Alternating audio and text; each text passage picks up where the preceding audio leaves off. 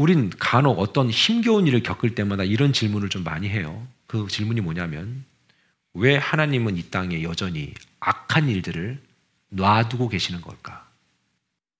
왜 사람들은 그래서 그 악한 일들 때문에 왜 피해자가 될 수 있는 건가? 더군다나 크리스천들이 그 피해자가 될 수도 있죠. 제가 오래전에 한국에서 어, 장례식장을 가게 된 일이 있었는데 그게 뭐냐면 엄마가 새벽 예배를 가시다가 그, 에, 그 강도를 만났어요. 근데 이제 새벽에 가실 때 아주머니들은 가방을 갖고 다니시잖아요. 그 가방에 아무것도 없어요. 성경책밖에 없어요.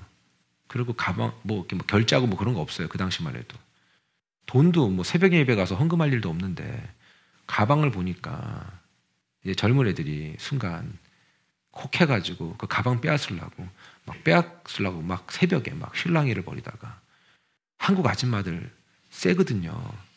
싸운 거예요. 안 주겠다. 그냥 줘버리지. 성경책 하나밖에 없는데 막안 준다, 준다 막 이러다가 그냥 칼에 맞은 거예요. 그리고 한국 사람들은 무기를 잘 두려워하지 않아요. 왜냐하면 무기가 없기 때문에 뭐 때리거나 이런 건데 뭐 근데 칼로 그렇게 나올 건 생각도 못했죠. 그래갖고 과다출혈로 어, 이송중에 돌아가셨어요. 거기 애가 아들 둘 딸 하나인데 이제 시험에 든 거예요. 목사님, 왜, 왜, 우리 엄마가 딴 데 간 데도 아니고 새벽 예배 가다가 왜 칼에 찔려 죽냐고. 제가 거기다가 신학적인 이해를 막 얘기하면 이해가 되겠어요? 감정이 상한 사람들한테? 감정이 상하면 사람은 들으려고 하지 않아요. 자기 얘기만 하게 돼 있어요. 자기 얘기만. 그리고 얘기할 때 귀를 딱 닫고 또 자기 얘기만 해요. 감정이 상한 사람한테는 논리적으로 얘기할 필요가 없어요. 그냥 안아주면 돼요. 이해가 안 되기 때문에. 그때 그런 얘기를 했어요. 왜 하나님이 우리한테 이런 일이 벌어지겠냐고. 그런 질문들이 어떤 내용인지 아세요? 결론만 말씀드릴게요. 그게 뭐냐면 그런 질문들 할 수 있어요. 저도 어렸을 때 그런 질문을 자주 했던 것 같아요. 하나님이 살아계시다면 이 땅 곳곳에 왜 전쟁이 있냐? 악한 리더자들이 왜 생기느냐? 그들을 다 심판하시지. 여러분 잘 생각해 보세요. 이게 얼마나 무지함인 줄 아세요? 그러면 심판 제1호 대상자는 여러분이고 저예요. 그때 그때마다 우리가 이런 질문 앞에 명확하게 답을 하려면 심판 후보 1위는 저고 여러분이고 우리 모두가 되는 거예요. 그렇죠. 근데 사람들은 누구도 그런 생각 안 해요. 누구도 그런 생각 안 해요. 내 자신이 매우 심각한 상태를 전혀 인식하지 못하기 때문에 그런 질문들이 우리의 무지함이 녹아 있는 거예요. 이해가 좀 되시겠어요? 자, 우리는 태어날 때부터 악을 갖고 태어나요. 아닌 것 같지만 사람은 본래가 악해요. 그래서 이런 표현을 했어요. DNA가 악해요. 그 안, 안에 유전자가 악을 포함하고 있단 말이에요. 그래서 그런 설교들 많이 했지 않습니까? 애들요. 악한 거 안 가르쳐도 기가 차게 알아요. 늘 우리가 겪고 우리도 겪어왔지만 우리도 임상을 해왔지만 애들 거짓말하는 거 엄마가 한 번도 안 가르쳐줘요. 물론 가르쳐주는 분들도 계시죠. 삶으로 말하지 마. 아무 일 없었다 그래야 돼. 그건 이미 삶으로 가르쳐주는 아주 매우 적극적이고도 부정적인 어, 부모님들이고요. 그러니까 애들 앞에서 절대 저는 이 엄마 없다 그래. 아빠 없다 그래. 이런 말 안 해요. 그건 애한테 진짜 나쁜 거 가르쳐 주는 거예요. 나중에 그거를 부모가 된탕 당해요. 이 설교를 듣고 있는 모든 크리스찬들은 이걸 들어야 된다. 차라리 애 몰래 숨어버리세요. 그게 낫지. 애한테 거짓말하는 법을 적극적으로 가르쳐 주는 거예요, 그건. 그 되게 위험한 거라는 거를 잘 몰라요, 사람들이. 그래서 엄마 없다 그래라. 아빠 없다 그래라. 어, 아빠 어디 갔다 그래라. 저는 어떻게 하냐면 그럴 땐 이래요. 혹시라도 내가 거짓말을 해야 될 때가 있잖아요. 그쵸? 막 전화가 집으로 올 때 그렇잖아요. 그러면 애들한테 그냥 야 아빠 없다 그래라 나 지금 간다 그러고 가버려 그냥 차라리 그게 낫지. 그건 정확한 거잖아. 삶으로 보여주지 말라고요. 큰일 난다. 하나님을 만나기 전까지 즉 교회만 출석하는 것 말고요. 우리는 진정한 나의 상태를 몰라요. 왜 그럴까요? 원래 가진 인간의 무지가 하나님을 알 수도 있는 기능이 어느 정도는 있지만 그 하나님을 통해서가 아니면 자기를 못 봐요. 그렇기 때문에 교회를 다녀도 하나님을 못 봐요. 교회를 다니면서 하나님을 만나야만이 그 하나님을 통해 쓰여진 그 안경이 하나님을 볼 수 있게 하는 줄 믿습니다. 제가 보니까 몸이 늙는다는 걸 어디서 제일 먼저 느끼는 줄 아세요? 보편적으로 눈이에요, 눈. 눈. 점점 폰이 뒤로 가는 거죠. 나중에는 뻗을 데가 없어가지고 점점 노안이 오는 거예요. 바로 봐야 되는데. 여러분, 우리는 그렇기 때문에 다시 한번 얘기합니다. 하나님을 통해서 나를 보지 않으면 정확히 못 봐요. 아멘. 다 같이 하나님을 통해서 나를 보지 않으면 정확히 못 본다. 아무리 뭐 기고 나르는 사람도 하나님을 통해서 필터링 된 나를 보아야지. 내가 나를 보면 다 괜찮은 줄 알아요. 여러분, 우리 여성분들 그 거울을 살 때 날씬해 보이는 거울을 산다며요. 왜 그래요? 더 안 날씬해 보이는 걸 사야죠. 그래야 나를 제대로 보는 거 아니겠어요?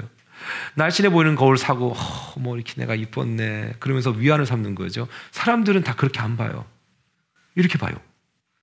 그러니까 뭐냐 굴절되고 왜곡된 시야로 나를 보기 때문에 나를 못 보는 거예요. 그런데 하나님의 거울에 비추어 보면 심지어 성경은 뭐라고 되어 있냐면 나중엔 얼굴과 얼굴을 대면하여 맛보듯이 볼 것이다.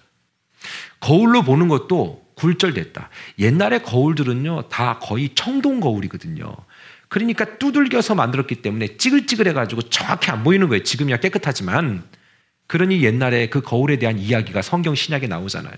나중에 우리가 만나서 거울을 보는 것처럼, 만나서 보는 것처럼 우리가 정확히 볼 것이다. 이렇게 얘기하는 것입니다. 여러분, 우리 하나님 앞에 나를 비춰볼 때 진정 나를 볼 수 있는 것입니다. 하나님을요, 배운다고 아는 거 아니에요.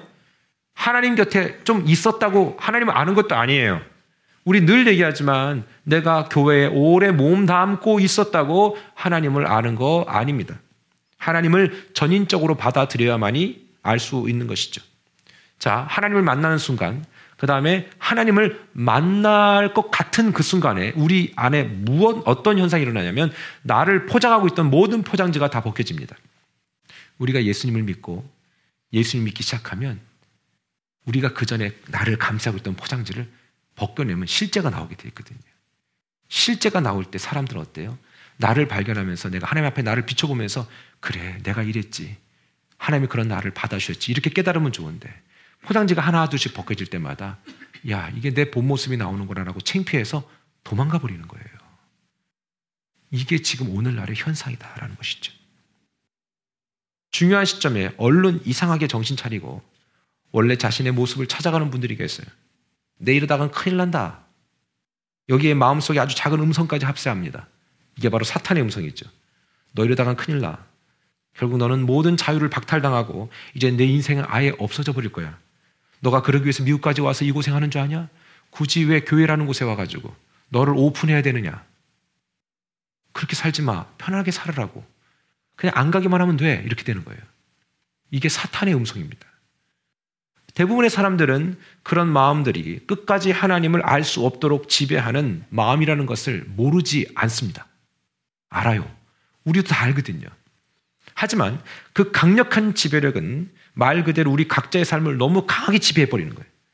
어떻게 보면요, 십수년 오고 수십 년 그렇게 강하게 지배당하고 살았던 사람들이 우리 일 수도 있습니다. 우리 누구나 우리를 대표했던 아담의 죄 때문에 결국 죽게 됩니다. 그 시기는 누구도 예측할 수가 없는 것이죠. 막을 수도 없습니다. 다시 한번 얘기합니다. 우리는 원래 이 영적인 DNA에 부정적인 요소를 품고 있는 삶입니다.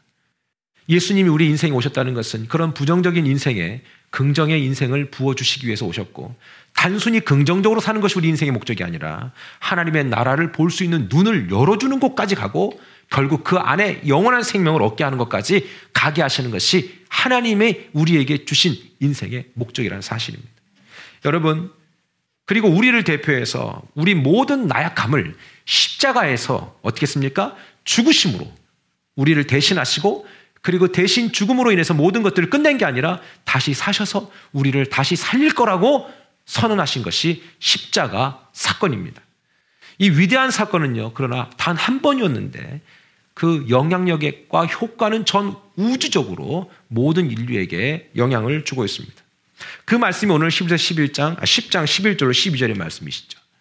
제사장마다 매일 서서 섬기며 자주 같은 제사를 드리는데 이 제사는 언제나 죄를 없이 하지 못한다라고 얘기합니다. 시작.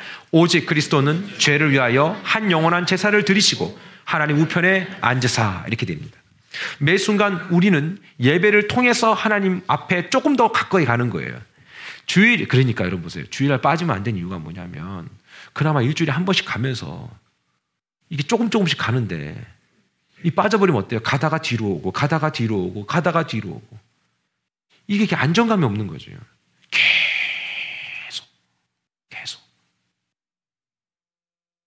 여러분 주변에 그런 사람들 살려내기를 축원합니다. 여전히 이 땅에 어떤 문제가 남아 있습니까? 어떤 문제가 남아 있습니까? 끊이지 않는 사탄의 전쟁이 남아 있다는 것이죠. 그런데 왜 그 전쟁을 하나님은 끝내지 않으시냐 이거예요.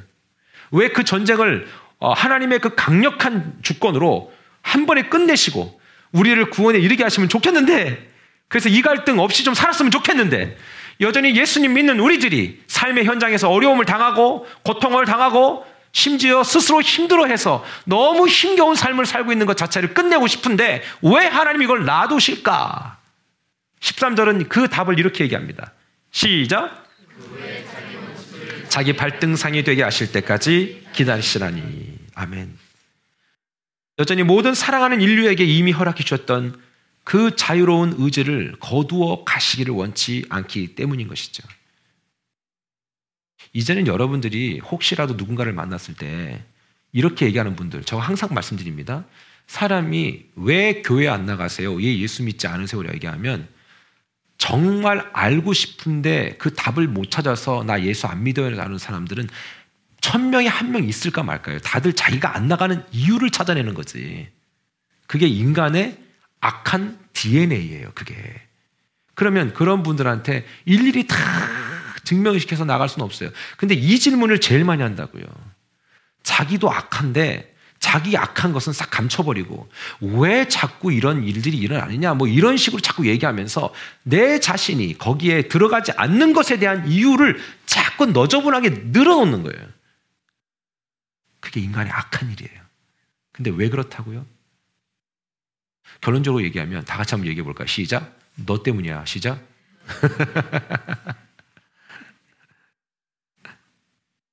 왜냐하면 네가 돌아올 때까지 하나님 기다리려고 그러는 거야. 너 개 끝내는 날 너도 끝나. 엄밀히 말하면 그렇죠. 개를 끝내면 너도 끝나는 거예요. 엄밀히 말하면 그거예요, 여러분. 그렇죠?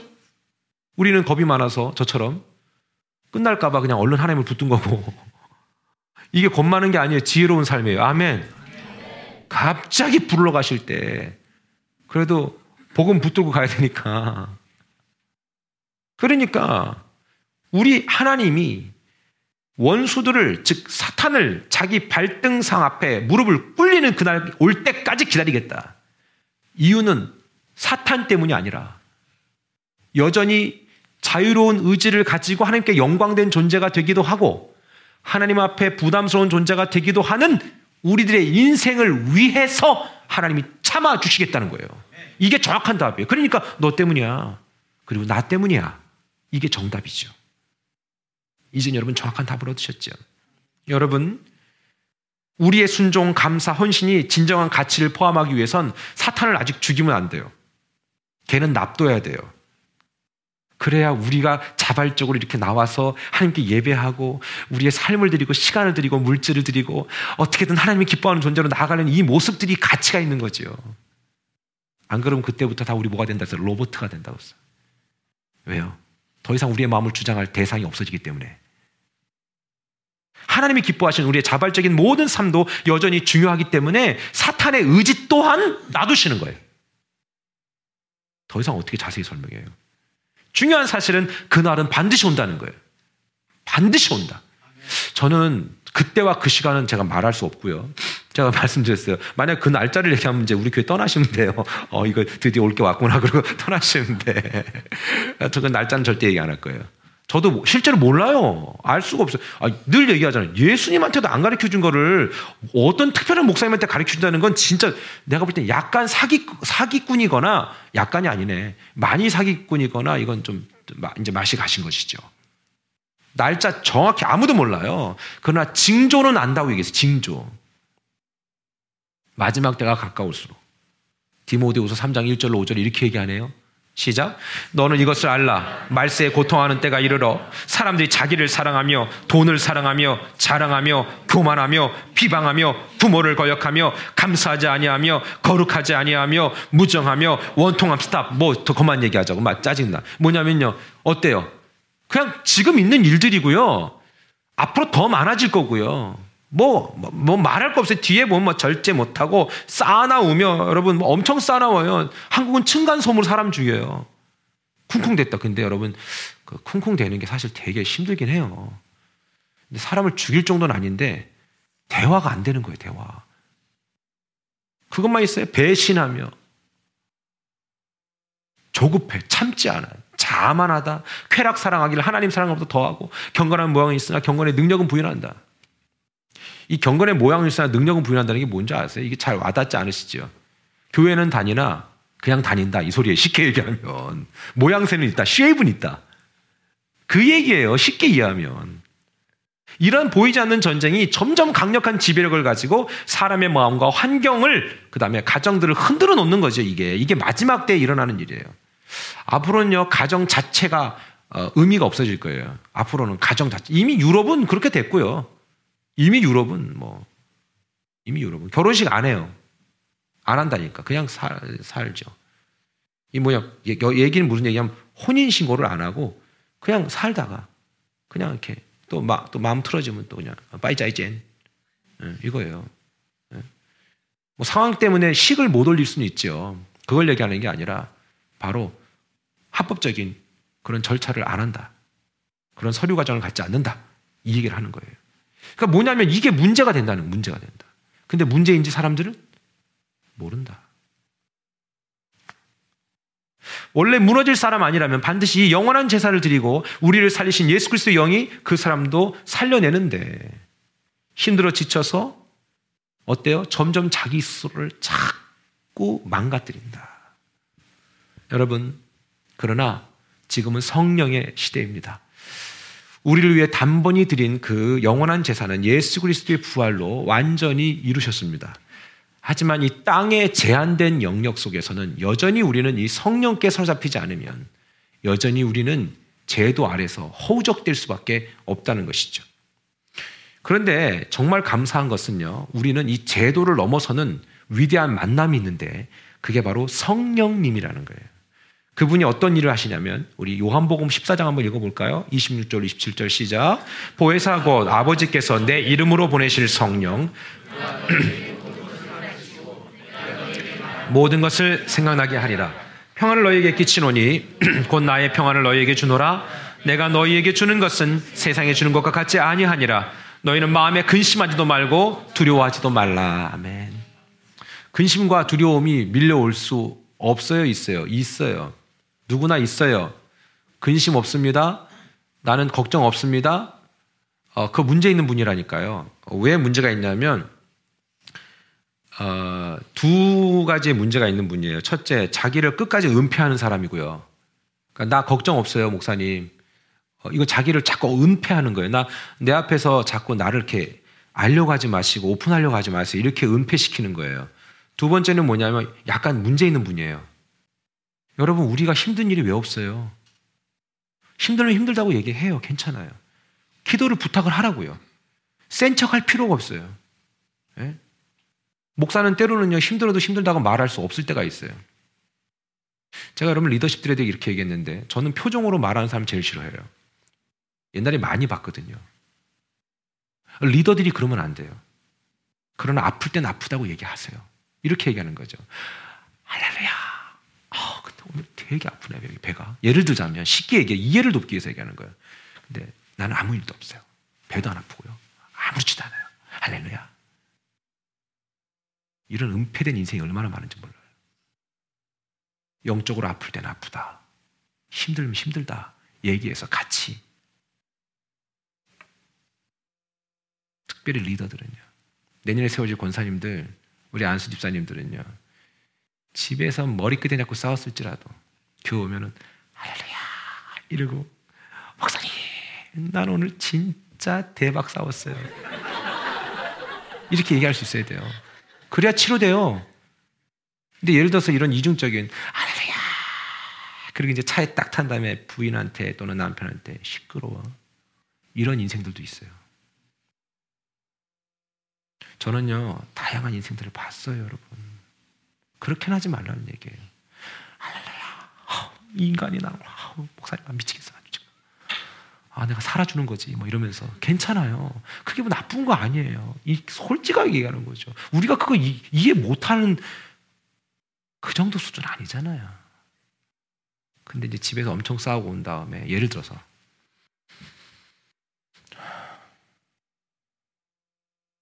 이러고 있으면 안 돼요. 그건 리더십이 될 수 없어요. 되면 안 돼요. 여러분, 저는 항상 좋은 일만 있어요? 아니에요. 물론 저희는 머리끄댕이 잡고 싸우거나 그러진 않아요. 아우, 그렇게 상스럽진 않아요. 문제는 뭐냐. 늘 마음이 동일할 수는 없잖아요. 그러나 우리는 빨리 치유되고 복구되는 능력이 있어요. 그게 뭐예요? 성령님이에요. 현재 내 스스로 해결할 수 없는 나의 영적인 상태를 향한 매우 진솔한 고백이 있다면 성령님은 찾아가시고 회복하시고 나를 통해 다시금 일하시는 거예요. 왜? 약속하셨기 때문에 그런 거예요. 약속하셨기 때문에. 내가 모셔드리고 환영하고 인정하면 언제든 하나님의 자녀를 도우시고 현장에서 우리를 통해 역사하시는 것이죠. 그분이 성령님, 보혜사. 보혜사. 성령님은 매우 인격적인 분이세요. 지정의. 지식, 감정, 의지 다 갖고 있다고. 그러니까 여러분들이 지식, 감정, 의지가 있어요. 그 여러분 제가 여러분의 지식과 감정과 의지를 여러분 터치하는 게 아니라 그건 성령이 하실 부분이라는 것이죠. 저는 여러분이 성령과 함께 반응하는 삶이 되기를 축원합니다. 히브리서 10장 10절 이렇게 얘기해요. 이 뜻을 따라 예수 그리스도의 몸을 단번에 드심으로 말미암아 우리가 거룩함을 얻었느니라.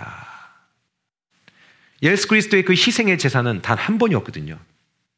2000년 전에 한 번 드린 거예요. 근데 지금 그 놀라운 사건이 그걸 믿기만 하면 수천 년이 지나도 계속해서 사람들에게, 개인에게, 그룹에게, 국가에게 이렇게 확 확장되잖아요. 우린 거룩해질 것이다가 아니라 이미 거룩함을 입은 것인 줄 믿습니다. 우린 현실이 어땠습니까? 상처투성일 때가 많아요. 여전히 문제덩어리가 많죠. 하지만 기억하세요. 여러분이 거룩해진 거, 거룩하다고 얘기하는 건 여러분이 어떻게 의로움으로 따낸 price, 상이 아니에요. 여러분이 얻어낸 상이 아니라고. 우리는 여전히 죄인이고, 우리는 여전히 정말 몹쓸 인생이지만, 하나님이 그런 나를, 우리를 하나님이 거룩하다라고 선언하신 거예요. proclaim. 그러기 때문에 거룩한 거지. 어, 너 요즘엔 좀 거룩한 것 같구나. 잘하네. 잘하네. 자, 구원 포인트 1000점 중에서 오늘 50점 줄게. 이거 아니라고요. 이미 구원 포인트를 주시고 난 다음에 너 그 점수 유지하고 잘 살아라. 근데 너 아니? 그거는 뺐어도 줄지가 않는 reward다. 와, 세상에 이런 reward 있으면 얼마나 좋아요. 그쵸? 여전히 무너지고 지치고 상한 모습이 있다면 원래 내 스스로 얻어낸 거룩함이 아니라 예수 그리스도께서 성령으로 오셔서 나를 회복해 주셔서 얻어낸 거룩함이라는 것을 아셔야 되는 거예요. 그런 사람은요, 내가 뭔가를 해낼 수 있다는 능력 앞에 절대로 교만하지 않아요. 내가 뭔가를 감당할 수 있고, 내가 뭔가를 할 수 있다는 것 자체 때문에 감사하고, 어, 하나님 너무 감사합니다. 나를 이렇게 써, 써주셔서. 여러분, 교회가 건강하게 세워져 가는 일들이 여러분이 어떤 한 부분을 맡고 있거나 그 영향을 주고 있다면, 이거 진짜 감사한 거 아닙니까? 오죽하면 사람이 쓰임 못 받아요. 그쵸? 여러분, 사람이 오죽 못나면 쓰임 못 받냐고요. 중요한 건 뭡니까? 전쟁은 끝나지 않았다. 내 삶에 변화를 주셔서 내가 좀 달라진 것 같은데 이 전쟁이 안 끝난 거예요. 그렇기 때문에 사람이 늘 왔다 갔다 왔다 갔다 하는 거예요. 이 전쟁이 안 끝났는데 끝난 줄 아는 거예요. 휴전선 말 그대로 휴전선이지 종전선이 아니에요. 휴전이에요, 휴전. 종전이 아니라고요. 끝난 전쟁이 아니라는 거예요. 근데 왜 너무 끝난 것처럼 사느냐? 정치적인 발언하는 게 설교에서는 별로 좋은 건 아니지만 난 정말 이해할 수 없는 게 뭐냐면 북한을 찬양 공모했던 애들이 왜 지금 다 청와대 비서실장 가 있고 왜 그래요 지금? 여러분, 이 부정적인 것이 얼마나 무서운 건지 아세요? 그러니까 긍정적인 사람들은 그런 일 안 하는 것 같아. 이 부정의 영이 얼마나 강력한지 몰라요. 얼마나 강력한지 몰라요. 나는 하여튼 우리 온 세대는요, 나 이 부정과 다 싸워, 싸울 거예요. 아멘. 보이지 않는 전쟁이 끝나지 않았기 때문에 완전히 끝난 사람들처럼 사시면 안 돼요, 여러분들. 여전히 여러분들에게 유혹이 있을 거고, 여러분들이 힘들게 하는 일들이 있을 거고요. 그 우리 이겨내야 되는 일들이 있다라는 얘기예요.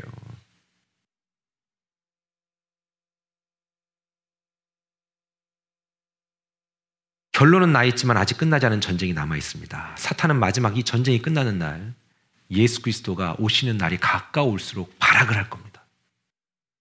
인간 속에 들어가서 발악을 할 겁니다. 모든 사람을 미혹하고 넘어뜨리고 수단과 방법을 가리지 않을 겁니다. 그리고 점점 더 우리가 얘기했던 무기력한 종교인들을 교회 안에다 포섭, 아니, 포진해 놓을 겁니다. 그래서 다들 교회는 열심히 다니고 마치 죽은 시체들 마냥, 좀비들 마냥 그렇게 교회만 가는 거죠.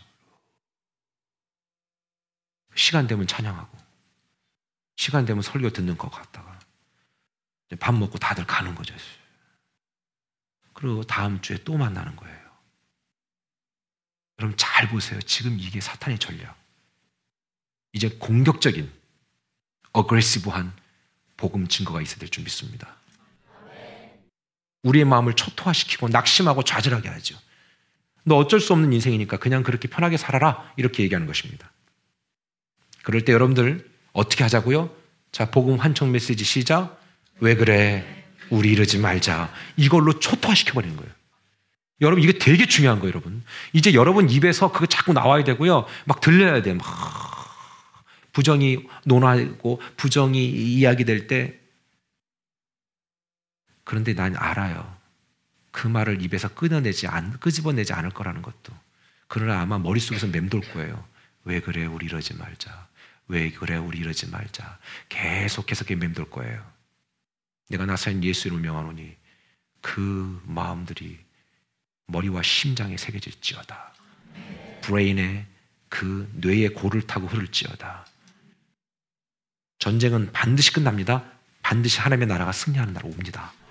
어떤 이는 이미 그 하나님의 나라가 개인과 가정 안에 이미 들어가서 힘든 일 겪고 곤란한 일 겪어도 낙심하고 좌절하지 않고 끝까지 복음 메시지 붙들고 나가는 사람이 있고요. 반대로 그러지 못하는 분들도 있을 거예요. 하지만 우리 주님이 말씀하셨습니다. 히브리 10장 13절처럼 그 후에 자기 원수들을 자기 발등상이 되게 할 때까지 기다리시나니 우리 주님이 기다리십니다. 분명히 그날은 옵니다. 여러분 그날이 올 때 이 싸움은 완전히 끝나게 되는 것입니다.